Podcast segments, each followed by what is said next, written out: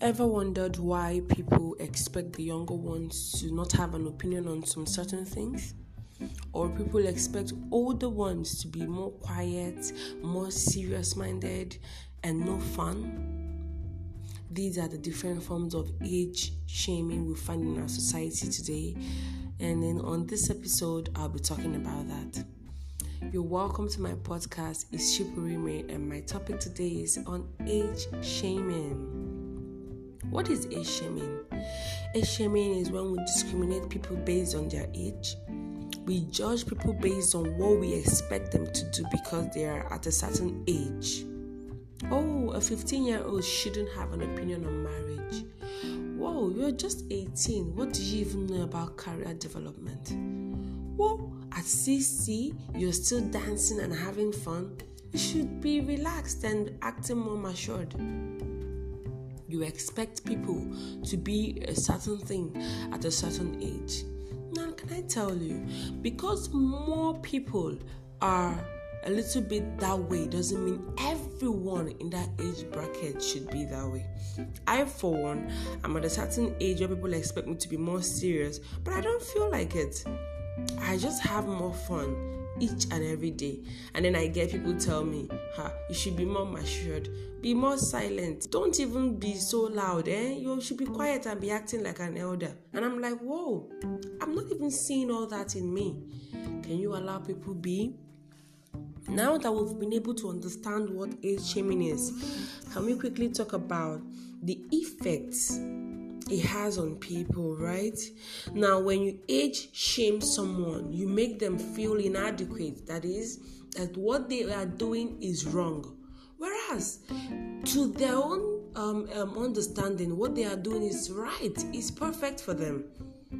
You ex- you actually make people feel like they are not acting the right way. But you and I know that there is really nothing like the right way for everyone at different circumstances. Now, we ask ourselves what are the different forms of age shaming? Age shaming could come in different forms when we tell people not to post some certain contents on their social media pages because of their age brackets that's one very very um, common form of age shaming on instagram facebook and what have you. We see people who tell this person oh let me even use it for instance venita. Don't post this. You're a mother of two. You're this and that. You shouldn't be posting such things. And i'm like who gave you that standard? Why impose it on others Another form of age shaming is when we tell people who are yet to find their feet at a certain age that they are wasting their time. You see a 25 year old yet to have a college degree, and you go, What have you been doing all your life? That's wrong. They haven't lived all their life yet. They've just lived some.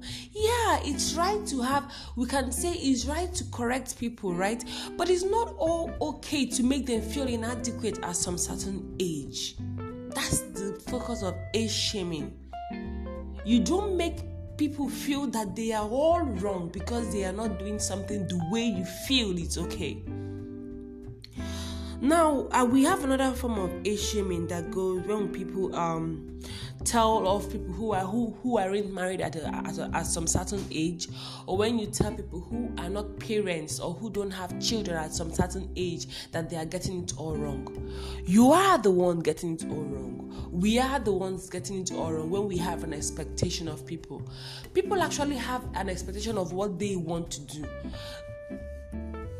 Now we have another form of age shaming when we um, refuse to take advice from people because of their age brackets. We say, "Oh, too young, too young. You don't have an opinion." Oh no, no, no. What do you know? You haven't even lived your life yet. Then we go and take from older ones who may be right, but sometimes from my own personal experience can be wrong. You see that? So, I, am and, and the solution to this, because I would always prefer solution. Solution to this is simply this.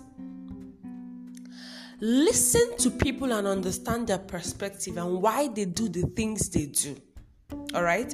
Do not impose your own standards on others. Rather, listen to them quietly and get to understand their rhythm, their heartbeat. And they say, okay, oh, this is why you do this. All right. And again, another way to stop yourself from age shaming is understanding within you that not everyone sees life the way you see it. And another one is by understanding that people are actually allowed to be different. Do you get? So when we understand these things about people, we begin to see that at whatever age anyone is, they are allowed to be whatever thing. Thank you for stopping by, and I hope you learned one or two things. Can you tell me what you expect me to talk about? I'm so grateful you're here. Thank you.